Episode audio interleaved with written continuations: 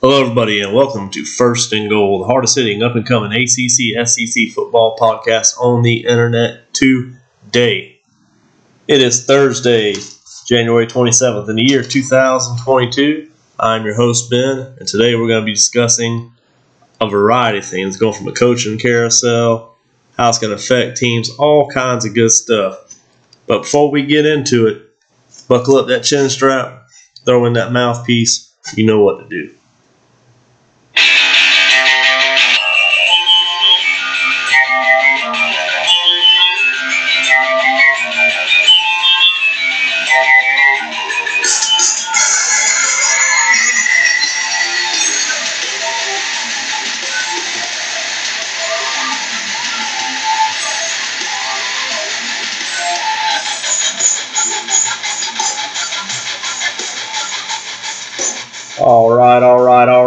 Everybody. We are back, ready to do the damn thing. How the hell are y'all? As I said, I'm your host, Ben, joined here once again by my co host, the one, the only, the incredible Fluff, Big Rob. well, that's good, everybody. How the hell are you, man? I'm doing good. Apparently, I'm the big fluffer, incredible fluff now, I guess, as you said it. I don't know, man. We're going to try to have a little new name for you every time. What the hell? Why not, right? Let's do it. I don't care. Just don't call me late for dinner. Hey, I know that's right, man. What the hell you been up to, brother? Oh, not much, man. Just another week. A little work here and there. You know the drill. I know that's right. I know that's right. I know it's been a fun week full of work, man. I was, I've been doing all kinds of stuff this week. I've been running an 18 wheeler, trying to keep it rolling a little bit on the highway, hauling some grain. Also, been having to run a bulldozer a little bit, man. You ever run a bulldozer before? I have not. Man, it's awesome. I love it. I love getting out there on dozer, clearing a little bit of land, rolling some stumps, just taking the, a pile of rubble, basically, just cut down woods and just open it up into a field. It's awesome. But let me tell you something. That thing will shake you to pieces. Oh, yeah? Shaky like jello? I'm telling you, man, it will shake you slap the hell up. Oh, speak, speaking of shakeups, how about these coaching shakeups that we've had this season? Oh man, I'm telling you, we got six, six this year between the ACC and the SEC. I mean, Mostly in the ACC, only two in the SEC, but good gosh almighty, Joe Friday, it's going to be huge on some of these teams with the new coaches. and both of the teams in the SEC. I mean, we're not talking about middle of the road or bottom tier. I mean, both of these are national championship programs. National championship contenders year in and year out. Yes, sir. I mean, it's it's a little crazy, man. I mean, it seems weird. I mean, last year there was some new coaches, but when's the last time we had six of them? in just two different conferences. Now, that's not saying anything about the Big 12, Big 10, uh, Pac 12. I mean, there has been coaching shakeups all across the nation, bro. And that's why I love this. T- that's why I love this time of year, man. Is because there is just so much to report on recruiting, coaching carousels. Man, it's just a great day to be alive. Great day to talk football. Oh, absolutely, man. I mean, that's what cracks me up is a lot of these guys get out there and they always say the season's over. Now it's the dreaded off season. Now we're just gonna have to dread and drag it out for the next couple months, brother. Let me tell you something. The off season, to me, is just as, if not more, exciting than the regular season because now we have an opportunity. There is so much content that's missed throughout the season. We get to go back through each individual program, man. Mhm. Film study. You know I love film. Oh, you you the man when it comes to film study. I live for it, man. I live for it. We we gonna call you Clifford Franklin with that. I'm telling you, man, I love film. Studying over film. We got film study we get to do.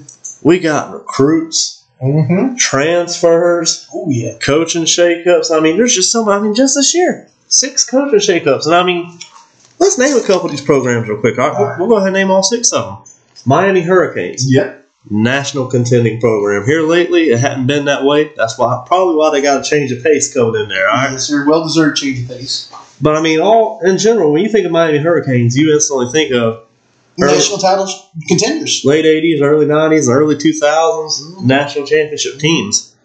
Florida Gators, national contenders year in year out. LSU, another national contender year in year out. Mm-hmm. Virginia Tech, I mean, I wouldn't say they're a national contender year in year out, but at the same time, that's a fascinating program to me because that is a program year in and year out that can very easily win nine, ten games, pull off huge upsets, and is a very at-large team. and can compete for an ACC championship. Exactly. So still a championship program, and I mean, then you got the Virginia Cavaliers, another program that can very much any given year make a run at the ACC. Absolutely. And then last but not least, there's always good old Duke. Who? Duke. Who? Duke Nukem. Duke Nukem. You talking about the video game? You talking about that basketball school? We're talking about the Blue Devils. We're talking about the football school now. The the, the, the Boo Devils? Yes, sir. I, what's crazy is out of all these schools, there wasn't but two that really made a big name splash higher. And I'll be damned if Duke was one of them who did it. I'm telling you. You know, it's crazy with Duke how loyal to a coach that they can be. Because, I mean, we all know what kind of program that this has been year in and year out. But David Cutcliffe actually spent 14 seasons at Duke. 14. Very long 14 years. Just craziness, man. And I mean, he had some ups and he had some downs. Some of those ups was way up. It was Mhm. pretty awesome a year or two there. Yeah, back in 2018, won Independence Bowl. Yes, sir. I mean, and that's huge for a program like Duke that's never really put a lot of time or focus really into their football program. Right, absolutely. I mean, they've always been known for a basketball school, and they accept it. I mean, if they win, you know, six, seven games a year, man, they would be that'd be like winning a Super Bowl to them. Yeah, and I mean, believe it or not, after seeing who they hired as their new coach, call me crazy, but I'm actually a little excited to see what Duke does here. I mean, it very well could be a big name splash for Duke, and you know, could be some winning going on. I mean, they they hired uh, a man by the name of Mike Elko. Elko has uh, 23 years altogether of coaching experience, 18 of which as a defensive coordinator. The last four years at Texas A&M. Yes, sir. And I mean, anybody that's watched college football, period, knows good and well. Texas A&M, the last four years, when you think of that team, you think of defense. Mhm. I mean, lights out, punch you in your mouth, play in, play out, flying to the ball. Mm-hmm. And believe it or not, but Duke's actually turned out a lot of defensive talented players to the NFL over the years. And we always said, man, if they're getting all these players to the NFL, why is this defense performing so poorly? Absolutely. You get a big name in there that knows his stuff and can put these players in the right position and get these guys motivated. But ain't no damn telling. And not just get one or two talented defensive guys in there, but get four or five, just enough to really make it to where, you know, you're covering your bases and getting a good defense in there. Exactly, man. I mean, Duke's always had a lot of talent. Deep going to the NFL is actually a a lot of people call it a NFL express lane, if you will, Mm-hmm. just because of how many players they pull out of there for the NFL every year. I mean, defensive tackles, linebackers, defensive ends, you hear about year in, year out going to the league. And a lot of it is, uh, you know, kind of late round picks, but those late round picks actually end up turning around and, you know, making a career out of it. Exactly, and also, I mean, you think about the quarterbacks Duke's had over here. Duke's always been known for good quarterbacks, so you get a defensive minded head coach in there, like if he can make a big splash as an OC, get the right kind of OC in there, man. Mm-hmm. You get the right pieces of the puzzle around you, and all of a sudden, I mean, kind of like a Jamey Chadwell at Coastal Carolina. They're not an ACC or SEC, so we don't cover Coastal a whole lot. But Coastal, for the longest time, was a joke of a program. Yeah. Coastal was just a, a party school a few years ago. Now look at them, man. They're they're nationally ranked. It seems like almost for the last two years, and they're just winning a lot of games. Exactly. I mean, hell, last year a lot of people was chanting for them, saying that they ought to be in a BCS bowl last year. Oh yeah, absolutely. But uh, you know, speaking about teams that have turned it around, look at Billy Napier down there at uh, the Raging Cajuns. Yes, sir. Down there at Louisiana Lafayette, that scene there has been a train wreck, a tune-up game for everybody for years and years and years. They had a few good years here and there, but since Napier came into that program, man, he did a huge turnaround there. And I do believe that's your man that's rolling on into the Florida Gators, looking like he's stepping up to take over another job, turning the program around. Yes, sir. Old Dan Mullen. Old bad Dan. Dirty Dan, if you want to call him that. Now does Florida head coach. Yes, sir. No more kisses for the football team. No, sir. Had a, uh, finished with a record of 34 and 15 down there in Florida. And normally you hear those numbers say 34-15. Man, he that's a good record. Why why is he why is he unemployed? That's a great record. What's Florida thinking? It's Florida. They do not do well with losing down there in Florida. And that's just what I was getting at. When you're the head coach of somewhere like Florida, you're expected to be contending for a national championship year in, year out. You're expected to be contending for that SEC championship year in, year out. Mm-hmm. When you get blown out by South Carolina, you get blown out. Well, they didn't get blown out, they actually won, but when you get pushed around and beat down by Samford, not Stanford, but Samford, Yes, sir. Samford. when they put up a fight all the way to the end, and then When you have to put up 78 points just to win a game. yeah, and then when good old Eli rolls into town, of Missouri, and Eli puts a whooping on you, that's just not the Florida code. Well, here's the thing. I mean, even though Florida won an SEC championship, well, SEC East championship, excuse me, last year in 2020, it started rolling downhill for Dan Mullen whenever they lost their bowl game to Oklahoma 52, 55 to 20. I'd have to agree with you there. I mean, they really have been on a little bit of a downward spiral. But then again, you think about it, there's a lot of games. Dan Mullen's whole MO since he's been there what has been they have not really been able to win the big one. They haven't been able to clinch the big one, but also at the same time, they have barely beaten teams and lost some games to schools that they shouldn't have no problem with. Mm-hmm. And the whole knock on Dan Mullen this year, too, was he just wasn't really doing much recruiting during the regular season. Oh, we called it last year Yeah. in spring. Dan Mullen checked out last year. I, I'm a firm believer. Dan Mullen wanted to go to the NFL. He was very open, saying he was open for an NFL job, looking in the market. And when he didn't get no offers, I feel like he just kind of checked out. No, absolutely, absolutely. He was looking for a way out if, if I'm just being honest. I'd have to agree there. But also, I mean, you look at some of the players he had. I mean, Kyle Trask, that was a hell of a quarterback, man. Yes, sir. Yes, sir. You lose Kyle Trask. You lose uh, your tight end, um, Kyle Pitts. Kyle Pitts, and some of the wide receivers, running backs, line that they lost that went to the NFL. But it was just a rebuilding season, and honestly, Dan Mullen's not a rebuilder. He he can go into a school that's already got the pieces in place and win. But once those pieces are gone, man, he can't rebuild that puzzle. That's exactly right, my man. Exactly right. and I mean, Billy Napier coming in there, it should be interesting to see what he does. But at the same time, he's done great, good with the Raging Cajuns. But at the same time, I don't know. You look at those Raging Cajuns, man. I mean, that's a whole different caliber of teams you're playing against them. And I mean, you think when he was with them, a little bit of his issue with the Cajuns was some of the big games they needed to win, they couldn't clinch them.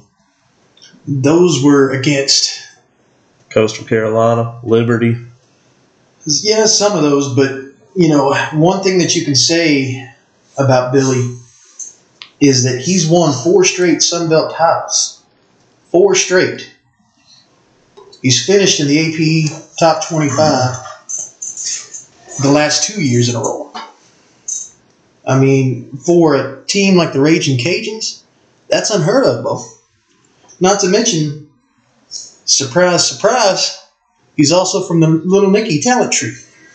Yeah, I mean, Nick Saban's Nick Saban's Institute of Revitalizing Coaching Careers, pretty much. He went to Clemson. He was OC at Clemson, and I mean, Clemson had some good success when Napier was offensive coordinator there. He was a very creative offensive mind, did really good, but he lost his job. And nobody never could quite understand that. And it was definitely not a good terms kind of departure. No, not really. I mean, he served from uh, 2006 to 2010 as a tight ends coach, offensive coordinator, and a quarterback coach. And Clemson had some good teams in those years, man. Yes, sir. They had some good play. I mean, some good offenses. Yes, sir. But I think the biggest knock they had, especially when he was the offensive coordinator there, was he just couldn't get them over that hill to where they were trying to go with the natty. You can't really put all that on him, though. No. I mean, hell, Dabo was in there fresh, inexperienced head coach. Your quarterbacks in that time period, Mm-hmm. they were decent, but not great. Mm-hmm. You just you didn't have the playmakers across the board to do it back then. And also, look at the competition they were playing against back then. I mean, and during that time period, Florida State was still rolling pretty good. Florida State was Florida State. North Carolina was North Carolina.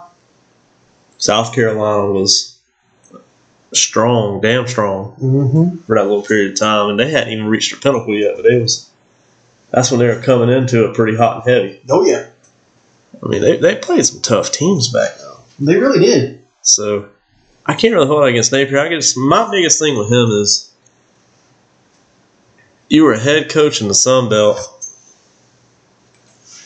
and you had some success to an extent with that. I don't even say to an extent. He's done well in the Sun Belt, Mm-hmm. but now you're going from the Sun Belt to the SEC. To big boy ball. You're going from coaching high school football to trying to coach Green Bay Packers. Yeah. Especially down there in Florida. And I mean, now you got to go from in the Sun Belt. Your tough game would be against, hell, I don't know, uh, Central Florida. Central Florida, like you said, coastal Carolina. Exactly. Your tough games are going to be instead of playing Coastal Carolina, Central Florida. Now you got to go head to head with Georgia Bulldogs. Mm-hmm. You got to go toe to toe with Kentucky and Mhm. Stoops. You got to go toe to toe with South Carolina, and then there's always Bama. There's mm-hmm. always LSU. Yep. I mean, this is the big leagues, man. Yeah. He went from swimming in the kiddie pool, the kiddie pool, to swimming in the ocean with these sharks out there in them oceans. Yeah, exactly, exactly. But uh, I don't know. We got down there that, but still, that's a pretty decent hire. That would have to be a pretty decent hire, I'd say. Yeah, I mean, I, I really like that hire, and I really hope that Billy Napier does good. I know that South Carolina was really looking at Billy Napier real heavy last year before they decided upon Beamer. Well, see, I, I don't mean to cut you off here, but no, you good. that, that's part of my point, though. Billy Napier, if he's really the man for the job, the man you want in this place, he was passed over for a man with zero head coaching experience. And Billy Napier, they said he was very interested in the South Carolina job. He, Yeah. he wanted it. Yeah.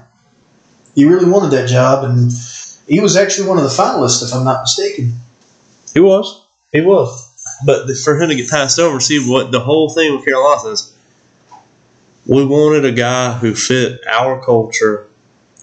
They wanted a culture man. It's going to change the culture of the program and actually loves the school and build it up. Mm-hmm. Biggest problem with Dan Mullen was where was the culture? There was no culture. There was no culture, and It, it was all. If, if you listen to some of the interviews that he did, that his players did, it was all me, me, me. I, I, I. I'm going to the NFL. It was no sort of team oriented goals that I could pick up on, upon. exactly. And see, I just I don't know. Napier in Florida. It's an interesting hire. It really is. It's interesting. I just don't know if I'm 100 percent sold on. Uh, it's going to be interesting to see what Napier can do in the recruiting field. Um, I know he's picked up some pretty nice recruits since he's got there, but whether that's going to turn out or not, if they're going to bust or not, I mean, that still remains to be seen. Well, that and just I don't know. I feel like Florida is type program you get. It takes a special. It takes a special individual to coach Florida. You think about the most success they've had: Spurrier, Mm-hmm. Urban Meyer. Mm-hmm. Those two names right there were the most successful. Both of them were very special. Yep. Your third most successful coach you've had has been Dan Mullen. Or was it Muschamp? Muschamp, Mullen did better. than Muschamp. Muschamp was twenty. I think he was twenty-eight and twenty-one as their head coach or something like that. Yeah. I can't remember off the top of my head, but I mean, Muschamp literally did the same damn thing Mullen did. Started off a year or two, red hot, looked great, crashed and burned. You know what the, the similarities are there? Hmm. They come in with a team that's already built for them, ready to go. Yeah, exactly. Now you got a guy that's going to have to come in there and rebuild it. But if Napier can make the Raging Cajuns win and make them a top twenty-five team, he might be he might be the man for the job. He might be. I mean, I'd say give it two or three years, and then I'd say by the end of this year, we, we should know whether or not he's going to be at least a good coach or not. Yeah, without a doubt. And I'd say give it about two or three years for him to actually turn it around and start being in the conversation again for an SEC East Championship. But That's right. The hell, while we on the subject of Florida, why don't we cruise on down the street a little ways further south to South Beach? Talk about them Miami Hurricanes. hurricane warning, hurricane warning. they finally, finally, and I hate to say this, I might come off like a heartless individual sometimes, the way I mention some of these coaches getting fired. But Manny Diaz, Bo, we're not mad. we're just really disappointed. Last year, you started off red hot. We said, hey, look at this. We're talking about 2020. Yeah. Start off red hot. We're like, hey, look at this. Oh, my, they might want to do the damn thing. I mean, blew Florida State completely out of the water. They had some big wins last year. They looked good. D'Eriq King got hurt, went down, and had a few injuries. He said a ton of penalties on some games cost him. He said, well, everybody comes back next year. It was only the second year in Diaz's system. Maybe, maybe 2021 will be their year. In a COVID year, Miami went eight wins from three losses. With the loss, North Carolina. Was to Oklahoma State in the Cheez It Bowl. That was in 2020. That was in 2020. And this year here, I said, in the preseason, y'all heard me. I was pumping them up. Mm-hmm. Made me feel like a jackass. I was pumping them up. I was Team Hurricane. I said, man, this is it. The Miami of old is back. I was telling Big Rob, man, let me tell you. But then we also threw in the caveat of all the penalties and you know everything that you need to watch out for. Exactly. And guess what? Jumped up and bit him right in the buttocks. A year full of penalties, but not only penalties. This is where his fate was sealed. He fired the defensive coordinator from last year. he said, I'm going to do the defensive coordinating myself as the head coach because I'm a defensive guru. Their defense was one of the worst damn ones in college football this year. Yeah, yeah. It went from bad to ridiculous. I mean, it was sad. Quick, fast, and in a hurry, man. I quit watching halfway through the year. And I mean, it was a case of musical quarterbacks all through the year too. You would get two or three games with one quarterback, and then the next game would be with the other quarterback. He didn't do a well enough job, so they go back to the other quarterback. Then they'd switch back, back, back, back, back, back. I mean, you couldn't. But the Eric King came out, he got hurt again, I'm pretty sure. hmm And then when he came back, it was like musical quarterbacks between D'Eriq King and Tyler. I think it was Tyler Van Dyke. I think it was Van Dyke. Yeah. And they had a freshman, last name of Garcia, who looked phenomenal Yeah. in the spring. I, I still haven't wrapped my head around why he never really got shot. Maybe they were saving him. I think red shirt, maybe. I don't know. I, I didn't really get that. But, um, yeah, Miami, they. Miami 2021 was. It was a hurricane. It was a natural disaster. Yeah. It was a disaster. Yeah, it was a feces hurricane. What it was. It was it was pretty. It was some bad football. I was very disappointed. But Manny Diaz was told to pack his bags, get on out of town, and in comes Mario Cristobal. Mario Cristobal coming in from Oregon. Yes, sir, from the Oregon Ducks. And I tell you what, I think this is a big hire. I think this man's going to turn it around quick, fast, and in a hurry. Um, I tell you, it's just crazy at some of the things that Cristobal has done. Specifically, he is a former Hurricane grad. He played on the offensive line and helped them to win a national championship in 1989 and 1991. And nothing speaks culture more than a man that has lived it. Absolutely. Eat, sleep, breathed it. He knows Miami football. He knows what it takes to win at Miami football.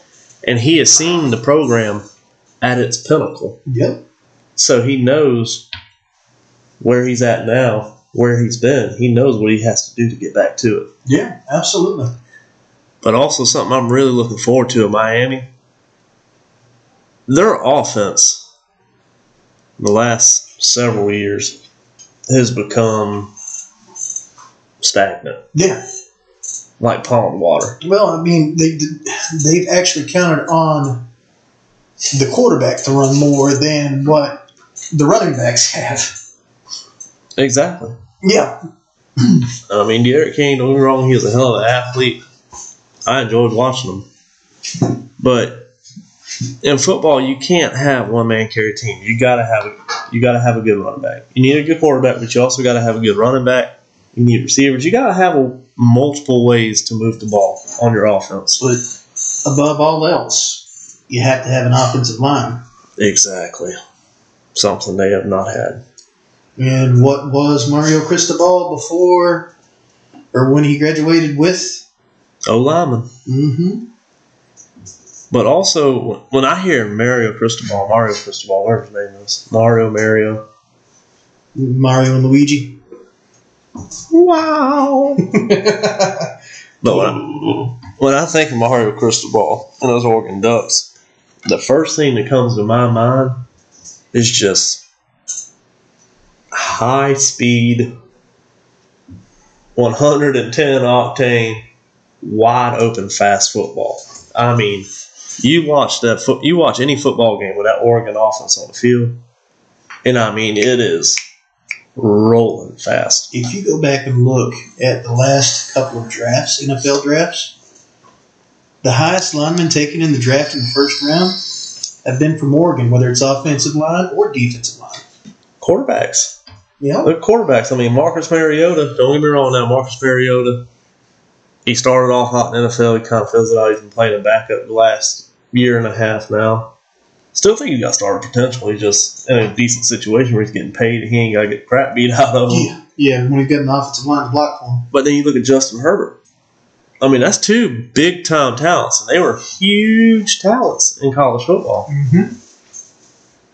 So that tells you right there, this guy he can develop a quarterback.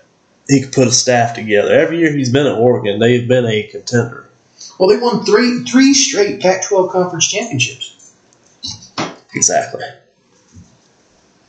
and he was only at Oregon for four years. Ouch. Damn it. Okay, so he wasn't there when Mariota was there. Hmm. But still, all four years he was there, Oregon was a team that was knocking on the door for playoffs. Yep. I mean, they were a national contending team year in and year out. It was a team you could not sleep on. Any given football game they showed up to, they had a chance at it. Right. And if you had a defense that was not clicking, he would expose you. Oh yeah. I mean, I mean, this Oregon team was one of the best I've ever seen as far as offensive genius goes. without a doubt, the blocking schemes, Oh, techniques were phenomenal. The whole offensive line just looked great every single year he was there. looked incredible. And the speed, I just I can't get over speed. I mean, you look at Oregon football these last four years. I mean, those kids. It was like Sonic the Hedgehog out there or something playing football. Isn't that that groundhog's name? Yeah, Sonic. Yeah. Haul ass, yeah. Oh yeah. I mean, they, they flew around a football field. Oh, I'm telling you. I mean, you you'd see Sonic on one side of the ball, you'd see the Flash on the other side of the ball, you'd see old Mario hopped up on uh, the flower over there on the sideline. Oh lord. I mean, throwing fireballs out. I mean, it was just. I mean, Yeah, man. I mean, and his teams to be able to play that fast and keep a tempo up from the beginning of the game to the end of the game, it tells you his teams they show up in shape, but they show up motivated. mhm. They're ready to play their butts off every game they get into. They're just ready to go at it, man. They're passionate. And that's something that I feel like Miami has really been lacking these last couple of years. They just, and it made me so disappointed because in spring game, you look at them, they look good. You say, man, they really like they're starting to turn the corner. And then the season rolls around and they just come out flat. It's like pond water, Mhm. stagnant. Mm-hmm. One thing to say about Mario Cristobal too. Can you guess where he was at before Oregon? Where's that? Alabama. I think Nick Saban's just deciding he's going to fill the whole NCAA with his coaching tree. I think so. I mean, he was at Alabama, served as the assistant head coach and offensive line coach, and a recruiting coordinator. Helped lead the Tide to the national championship in 2015 and runner-up the following season. I remember that. They had great offensive lines each year, too. I mean, Alabama's always got a good offensive line, but that would, they had a great offensive line those two years. Oh, they did. Without a doubt, they did. So, I mean, anytime you can get a team to play with such speed and be efficient, not so many stupid penalties, like extremely careless, dumb penalties, the odds are in your favor, man. Yeah, man. I mean, generally speaking, the team that has the less flags, less fumbles, less turnovers, generally wins the game. Look at the Alabama Georgia game. Yeah, without a doubt. Discipline, the first step in winning football games is discipline. Yep. If you don't have discipline, man, you ain't got nothing. You already got to try to. You already have to worry about the other team beating you. Mm-hmm. If you start beating yourself, it's over. Yeah. You're done. Yeah. You can't beat yourself and beat the other team at the same time. It ain't gonna happen. No. Not at all. And when we start talking about teams that make a lot of mistakes, while we roll on into this uh next coaching slot we got open, like let's say I don't know the Virginia Cavaliers. Virginia. All right. So Bronco Mendenhall, former head coach down there at Virginia. And I tell you what, Bronco did a pretty good job in his years that he's served down there, six seasons. He's only missed the bowl game twice, and one of it, one time was due to COVID, and the other time was his first season in Virginia. Yeah, man, he, he really did a lot for that Virginia program. They had a good culture. I remember watching um college football hometowns special in Virginia. Mm-hmm. Great culture. I love the way the whole program looked. But when I mentioned the mistakes, Virginia, it's insane until you go back and look at some of their games. How many close games they actually lost, and it all comes back to a penalty Mm-hmm. or one careless using all your timeouts early in the game, early in the third quarter, and having none left in fourth quarter. Yeah, yeah. Great coach. You hate to see him leave, but he has personal things he had to deal with, and also he probably was getting a little burnout just because you're so close. You're so close, but So far away. you start trying a little too hard, and then you get even further away. Yep. So maybe a little break away from the game might be good for him. Might come back, revitalize, and get on another program somewhere. Who knows? You very well could. You very well could. Now, you know, again with uh, with Virginia, you know, it's they want to try to win every game that they possibly can. Who best to try to get somebody from than Clemson? Old Tony Elliott. I tell you what, man, I, I feel bad Clemson. Not really, because I'm not a Clemson fan. Let's be honest here. Go Gamecocks. But you always hear about a program and say, oh, well, they got a big void to fill. They had a decent year and they lost their defensive coordinator. But to lose your offensive coordinator and your defensive coordinator In the same year, and another assistant coach, too, if I'm not mistaken. I think um, I think Tony poached a couple, and then I think um, Venables poached a couple. I'll tell you what, Clemson, it's either going to be great or terrible this coming year. They're either going to be very fresh and revitalized, or they're going to be a chicken with its head chopped off running around. I'm going to go with the the other part of that. The chicken, Yeah, the chicken. fingers crossed. But Not our chicken, but no, no, no. But hell, let's jump back to them Virginia Cavaliers with Tony Elliott. What you got on him over there, buddy? So Tony Elliott served 11 years at Clemson. 10 of those years as a running back coach. Now, seven years he served as a co-offensive coordinator, and that was during the championship years. But this year in 2021 was his first year as sole offensive coordinator, and he also served as a tight ends coach. Man, I gotta tell you, offense gets a lot harder when you don't have a Heisman finalist as your quarterback for eight years. right. Think about now, eight years. Yep. Deshaun Watson, Trevor Lawrence, Yep. Back to back. And there was another one in there before that too, wasn't there? Tajh Boyd. Yeah. Tajh Boyd was decent. He wasn't great, but he was he was alright. He was alright. Yeah. I mean he, he didn't get the national championship done, but He was a good quarterback. He was he was definitely the bridge to start turning the corner that program. But I mean, I do.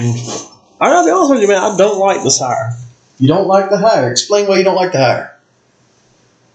It just it doesn't. To me, this year was like a prove it year for him. Mm-hmm. Prove that your offense, you can run the offense, and even if you don't have a Heisman quarterback, you can still go out there and do good. Right. Turn around an offense and win big games. Right. But it's kind of hard to do when you got a redshirt freshman in there.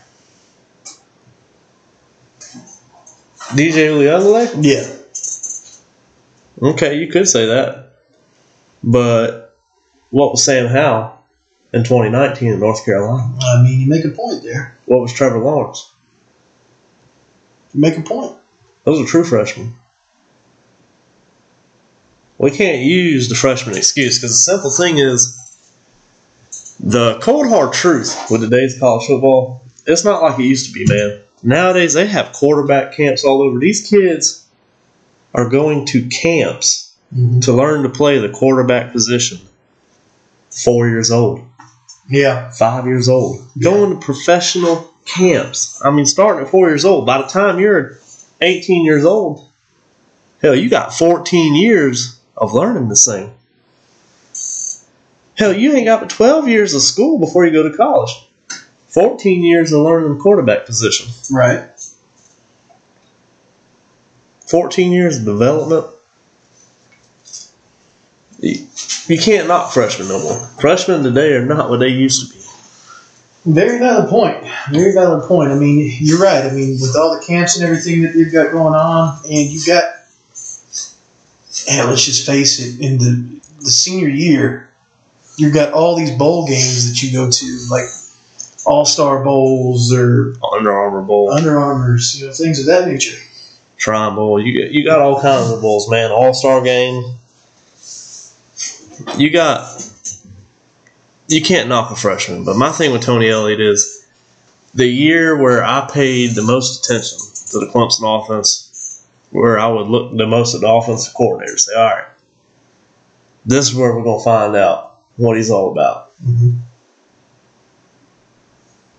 The Clemson offense laid an egg for a big, big portion of the year. I mean, they really did. And you can blame the quarterback till the sun comes up. But the simple thing is, there's a lot of schools out there that don't have a very good quarterback. They win football games. I mean, you're right. Hell, South Carolina played with how many quarterbacks this year? Four altogether. Yeah. They still made it to a bowl game and won. Yeah. But probably the best quarterback of them all. Exactly. And I mean, Clemson, if it wasn't for their defense they had this year, I wouldn't have credited them more than probably, I don't know, six wins tops. Honestly.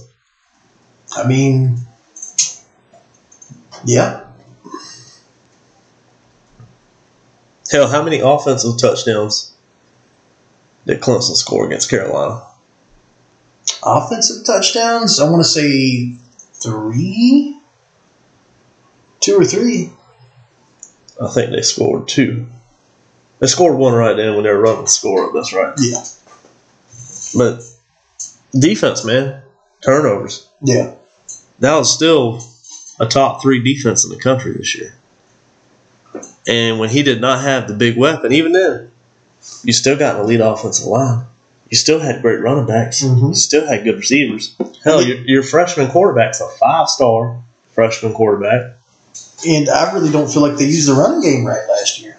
They didn't. They didn't.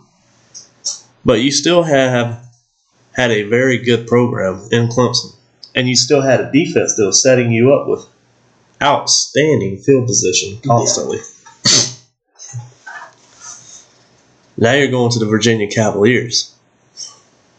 Now you got a whole team to worry about. Not just putting points on the board, you got to worry about keeping points off the board too. So now you got to find a DC to hire, a good mm-hmm. defensive coordinator. Got to find a good offensive coordinator. There's a lot of things you got to find. Yep. And I'm going to tell you right now, the DC that uh, Tony hired, Mm-hmm. Bo, uh, hired a man by the name of John Ledzinski. You may know him as the Atlanta Falcons defensive coordinator for four seasons. Well, Bo, I can't remember the Atlanta Falcons having a defense that was worth crap in about 10, 15 years. Exactly. Yikes. But you know who they hired as offensive coordinator? Des Kitchings, huh? Yep. Des Kitchings, former run, uh, running backs coach for South Carolina. And see, I'm a little skeptical with that. He was a pretty good running back coach, but at the same time, how great of a running back coach was he really when you look back at South Carolina? Yes, Kevin Harris had a good year that year, but at the same time, Zaquandre White didn't do crap two years ago. Zaquandre White was a fumble machine that year. He was a fumble machine, and he just he did not have a good year. Period. Rashad Amos fumbled the ball quite a bit. Deshaun Fenwick transferred out of South Carolina, went to Oregon State, rode the bench. Yep. Split reps, start reps. Couldn't even win out starting role at Oregon State. Hell, this year here, South Carolina, they had Zaquandre White balled out. Kevin Harris had a good year once he got back from injury. Last game of the season. Pretty much. I mean, they had four running backs who really looked pretty decent this year. So, And, and I know we're talking about coaching carousels, but I want to ask you a question. all right. This has nothing to do with the coaching carousel, but what do you think about? No. Okay. Fire away, fire away. what do you think about a player who opts out of their bowl game, but then chooses to play in a senior bowl?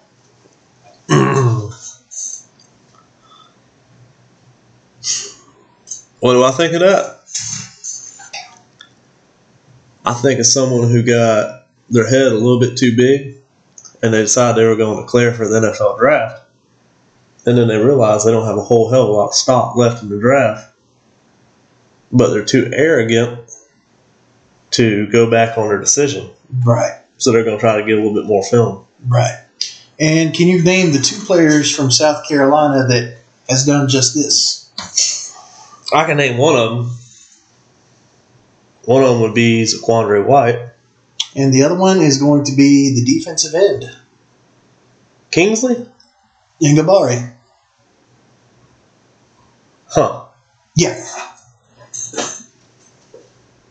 That's surprising with Enagbare, but I figured he would play the bowl game, but he did not have a very good year in general.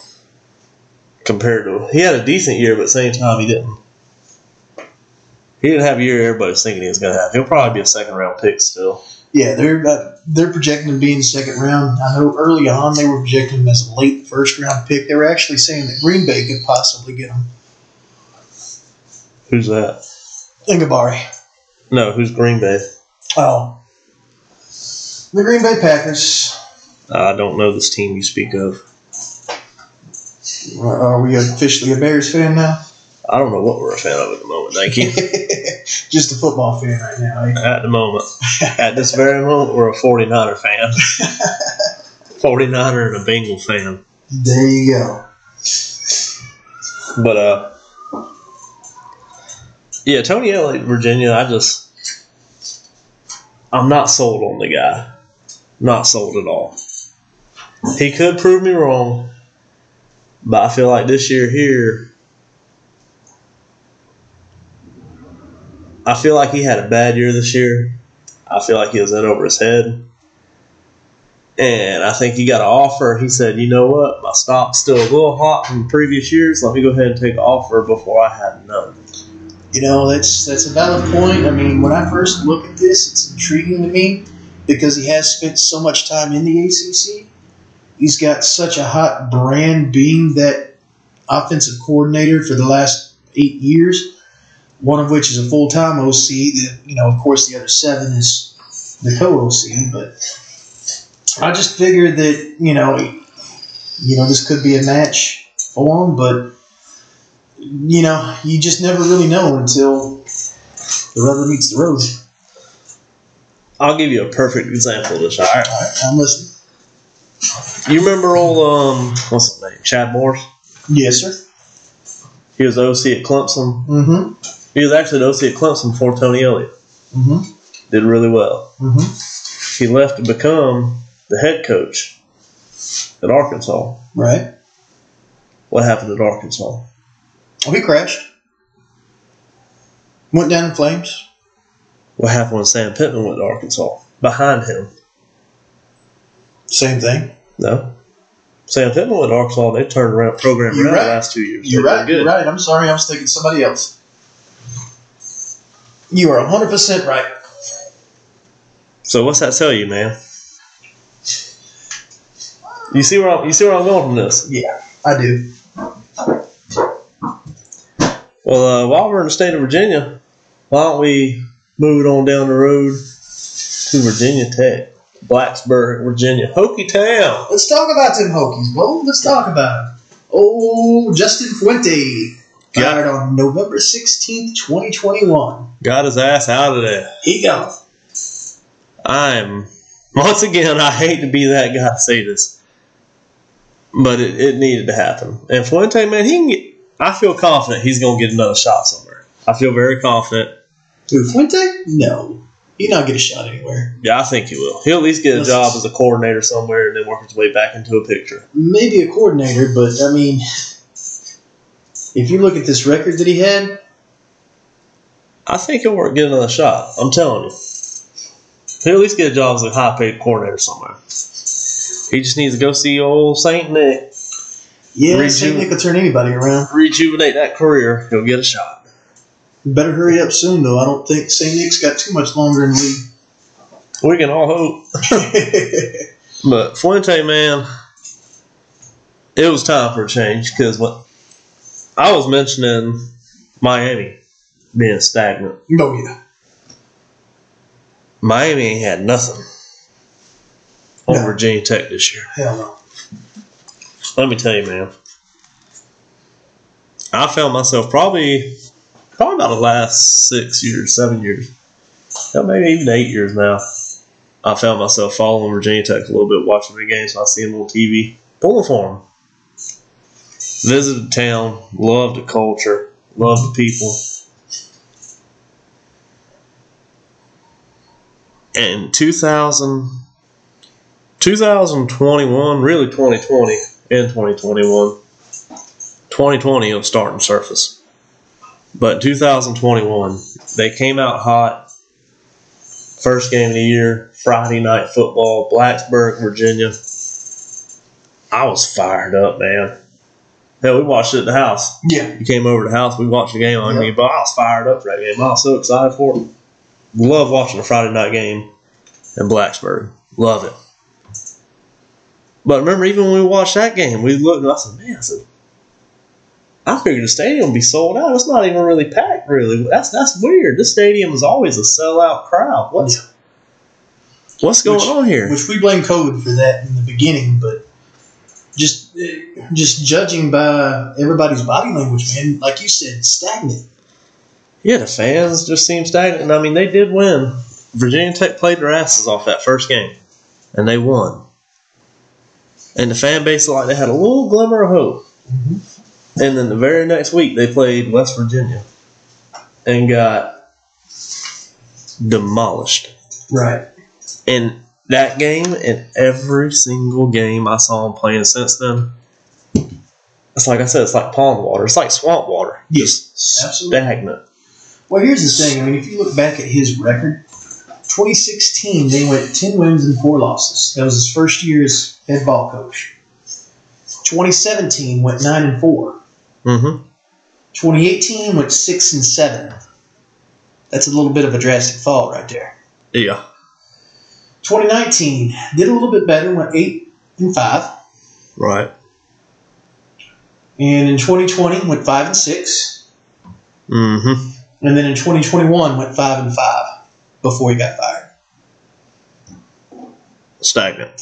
Very stagnant. Now, can you guess what his bowl stats were? Not very good. One and three, and one did not qualify Oof. Why did one not qualify? because they just he didn't win enough games to get. Oh, oh, didn't qualify for a bowl game that year. That's rough. Yeah, And I mean, I'm sorry, but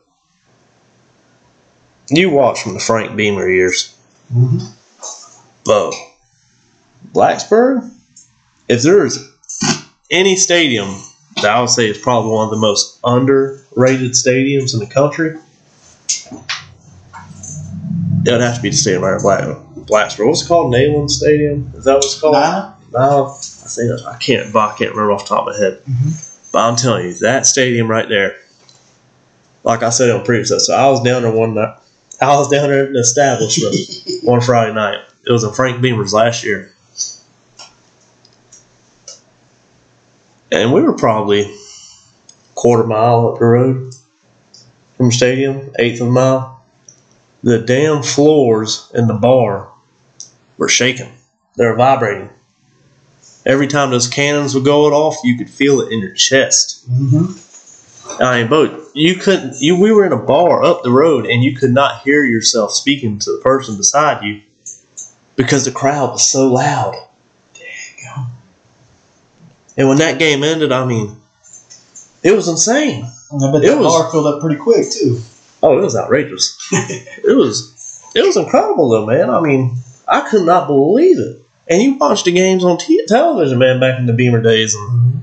you couldn't hardly hear the announcers. No, I mean, but now try to watch a game. Exactly, and I mean, when Fuente came in there, they wanted a little spark because Beamer toward the end of his career, it was seven win seasons, six win seasons, not what it once was. Right. Still pretty, still not bad. It was still exciting football. I mean, hell, his second, I think it was the second last year was when they beat Ohio State, Mm-hmm. pulled off the big upset, Mm-hmm. and Ohio State went on to win the national championship that year. Yep. But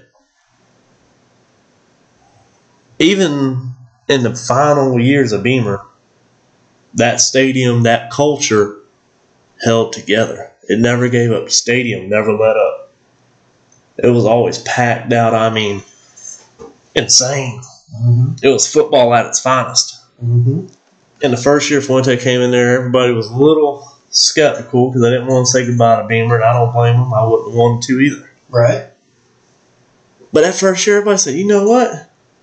This is a chip off the old block here, Beamer ball 2.0. We about to do this thing. We're going to pick up where he left off, go back to the promised land. And it just got worse and worse and worse. Seems like there's a common theme playing. What's that? He won with Beamer's people.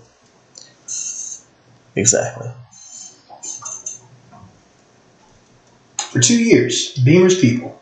10 wins, 9 wins. That first year, they won their only bowl game, 35 24 against Arkansas.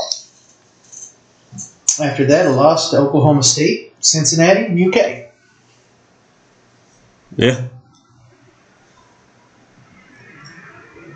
I mean, Seems to be a very common theme with all these head coaches. it really does. It really does. The grass ain't always greener on the other side, folks.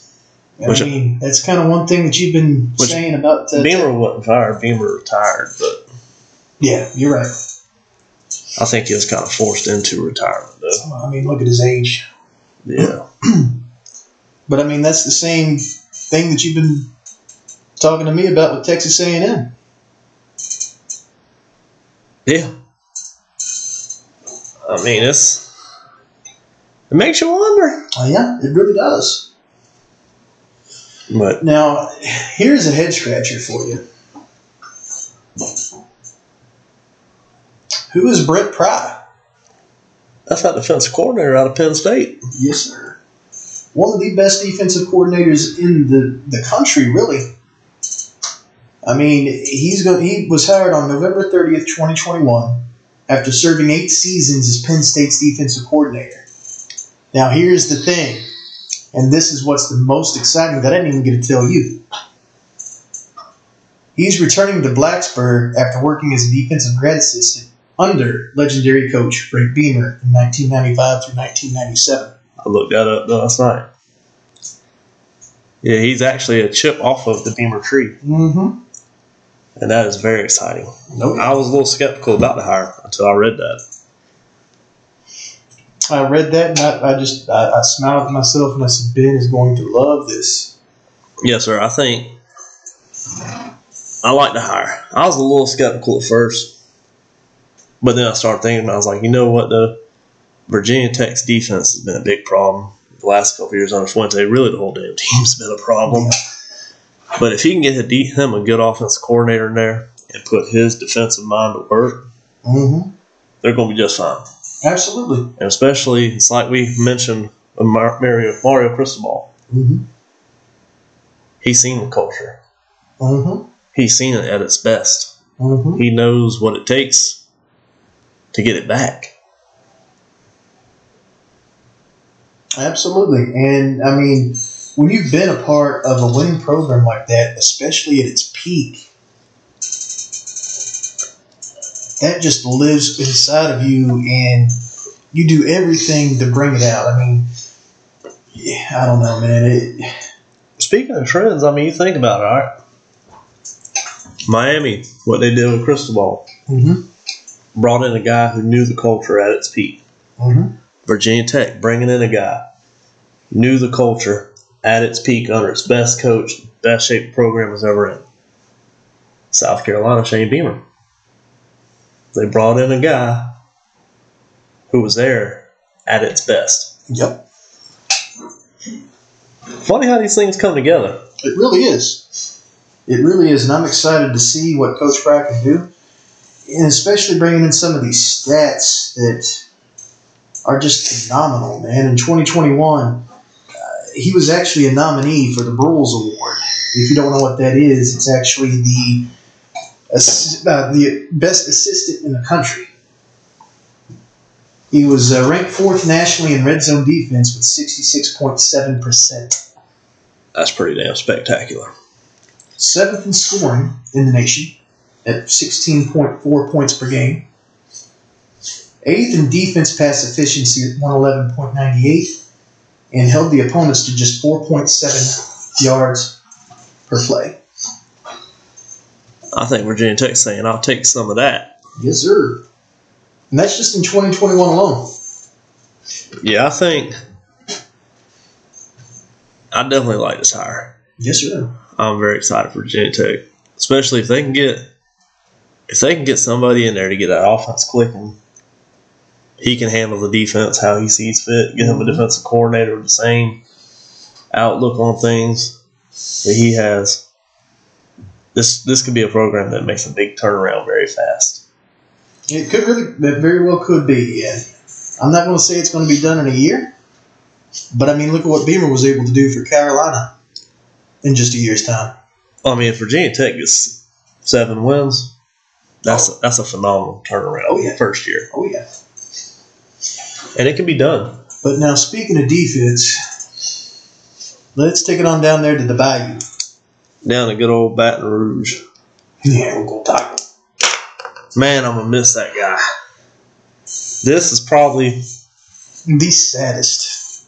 the saddest, and this is probably my least favorite hire. Absolutely. One one of the, my least favorite hires out of all of them. Absolutely. And I don't know if it's just because the man is so fake or if it's just because I feel like Orgeron was done dirty. It could be a mixture of both. Coach O definitely, definitely got shafted, but that's water under the bridge. Ain't nothing we can do about it, so I'm Yeah. not gonna gripe on it. But to see a coach all prim and proper up at Notre Dame come down there with a fake Southern accent. I'm sorry if you're anybody from the South, and a man walks in and all of a sudden has a fake Southern accent. They're faking it. That just that just really pisses me off. Oh, it gets under my skin quick, fast, in a hurry. Oh, it. And can you imagine the sign that it sends to the recruits when they see that sort of faking?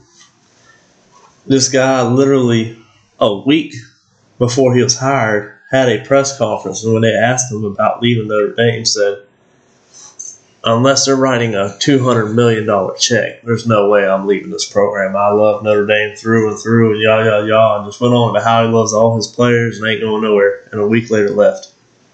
Well, you know why, don't you? He got a big damn check. 10 years, $95 million plus incentives. Exactly. He got a hell of a ticket, but also that annoys me because I'm a firm believer in be a man of your word. Mhm. If you say you're going to do something, be about it. When you're coaching football, you impact these young men's lives, men and women nowadays. There are all female football players, so Right. you impact all these young players' lives I mean, everybody you touch, man. from Pee Wee all the way up to college football. You make an impact on their lives. Mm-hmm. You really do. And when you sit there and tell them, no, I got y'all, I'm not leaving y'all. And did you know he texted his players goodbye? Yeah. Texted them by. There was, there was no meeting, no nothing like that. It was just, hey, I'm gone. Deuces. he just he disrespected them. And what pisses me off more than anything with him is he had some good years with Notre Dame. There's no denying that. He made Notre Dame somewhat relevant again. They were going to the playoffs every year. They get their ass beat when they got there. He never But- could win the big game. He could never win the big game. And everybody can say, "Oh, he beat Clemson last year. He beat Clemson in 2020." Yeah. and th- Backup quarterback. then when Trevor Lawrence came on in there, what happened? He got spanked. Exactly. Oh, Dabo told him who the daddy was. Pretty much. I just he's running away. Yeah. He's gonna go try to jump on some talent. Not like his other coaches. He's gonna get some talent that's already there, which he is bringing a little bit of recruits, but LSU, you're gonna get big time recruits no matter what Yeah. because it's LSU. But here's the thing that blinded LSU, in my personal humble opinion. This man has a record of 284 wins, 97 losses, and two ties. He's been in coaching for 31 years and has, you could say, a winning record, but he can't win the big game. How many national chi- how many national championship rings He got a goose egg. That's what I'm saying, man. I just I don't know. I don't care for his hire. Not Do. I, do I think he's gonna have success? Yeah, I do think he's gonna have success, at least for a couple of years. But I think after a couple of years he'll be gone and be looking for another coach. I say give it three. Probably. I mean, you coming off two years from winning a national championship, going 15 and 0 with Ed Orgeron. Well, if you don't win at least 10 games in your first year, you could be gone in your first year at LSU. Exactly. Well, with that being said, man, which of these jobs do you think is probably the most desirable? The most desirable as a accomplished coach, I would say probably the Florida job. As a new coach coming in, I would say probably the Duke job because they'll give you 13 years whether you lose or not. What do you think? I think in general, as any coach, if I had to pick one out of these programs that I would like to jump into and coach at today, I'd have to go Virginia Tech. Because everything's already there. Yeah. You're coming into a team that's got a lot of tradition. Mm-hmm. You're coming into a fan base that's just dying for culture. They're just dying for that Yeah. somebody to bring it back, revitalize it, amp it back up. Right. And this is a team, man, where you can win seven wins and it'll be called a successful year, so to speak. But also, you have a team that has potential and has shown in the past to be national championship contenders. Absolutely. Absolutely. And that's a good pick. Very favorable. Yes, sir. I like that pick. What do you think is the least desirable? With somebody wanting to win, Duke.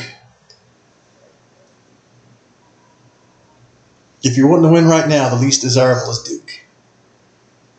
But there again, LSU is probably the second. Because I mean they don't give you enough time to to get it done. Yeah.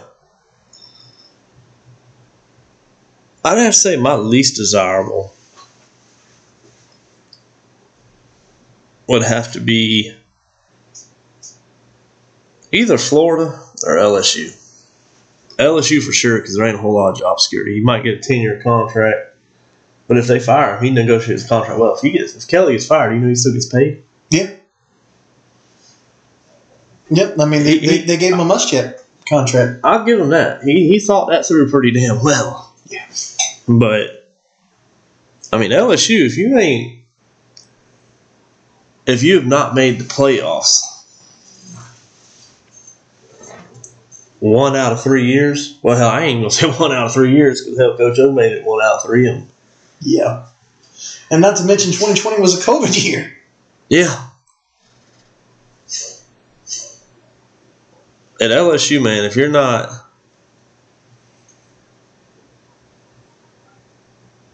if it's not dead nuts between you and Bama for the SEC West every year, and you're not going to the playoffs every other year, your job's in jeopardy. If you lose to Bama two years in a row, your job is in jeopardy. Pretty much. You're you're on the hot seat. There's no room for error in LSU. And the problem with Florida that I have, Is it's Florida. well, in a way, yeah. You think about Florida. You're in a tough division, But think about the recruiting. Mm-hmm. You got to compete with Florida State and Miami Right. and Central Florida. Then right up the road, you got the Georgia Bulldogs on one side of you. On the other side of you, you got Bama. Mm-hmm. And then you have South Carolina coming down poaching. Florida's a tough spot, man. Yeah. And for whatever reason, it has a history, like it's cursed or something, for always being in trouble.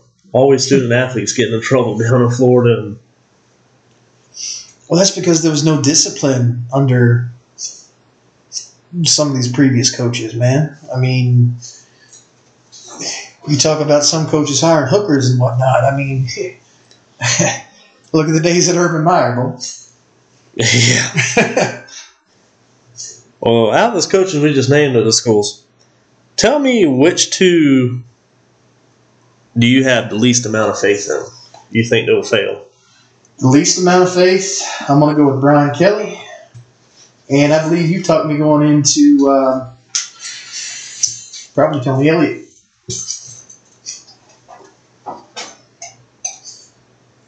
I'd have to say the same thing. I think the ones who will fail, I think Brian Kelly.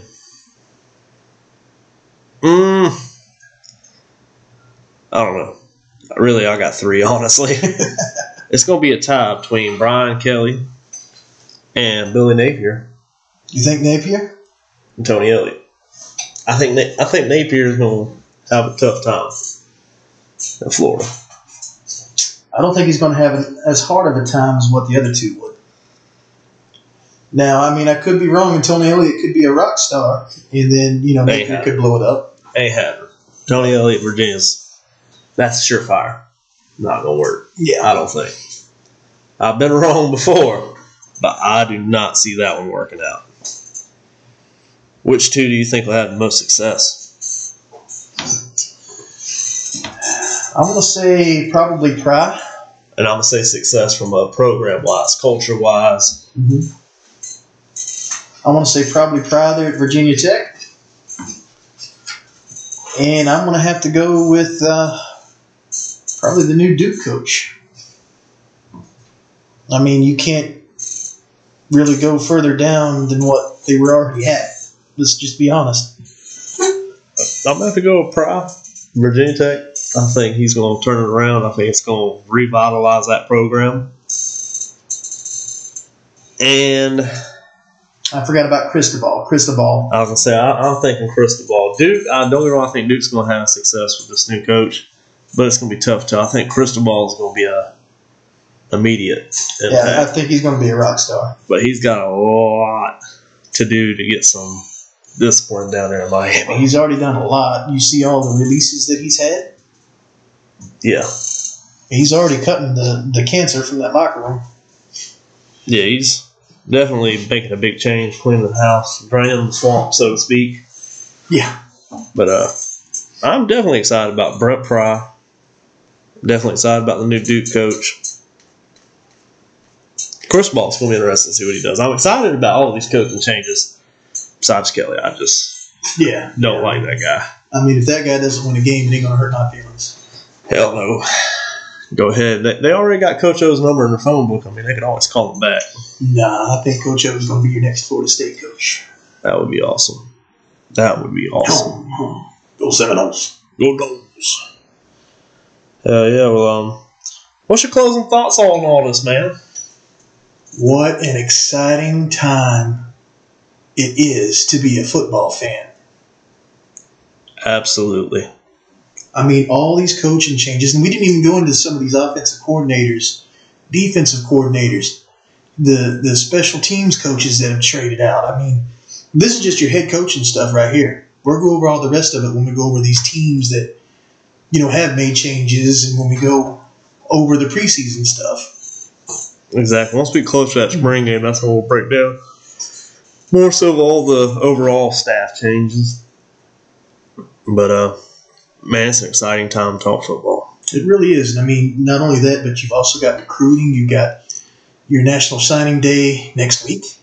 Yes, sir. And that's going to be on our next episode. If y'all tune in next week, we're going to be going over a lot of the recruiting and talk about uh, some of our big names. We're going to make a top 10 list All right. of our top 10 recruits.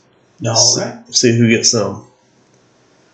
But uh, with all that being said, I think we're going to wrap this one up. We appreciate the hell out of y'all tuning in. And I hope y'all are as excited about this damn year as I am. Because I'm telling you, the regular season may be over, but the real game of football just began. Oh yeah. Let's get it done, fellas, and uh, we'll see y'all next time. And again, like, subscribe, comment to our Facebook, to our Twitter.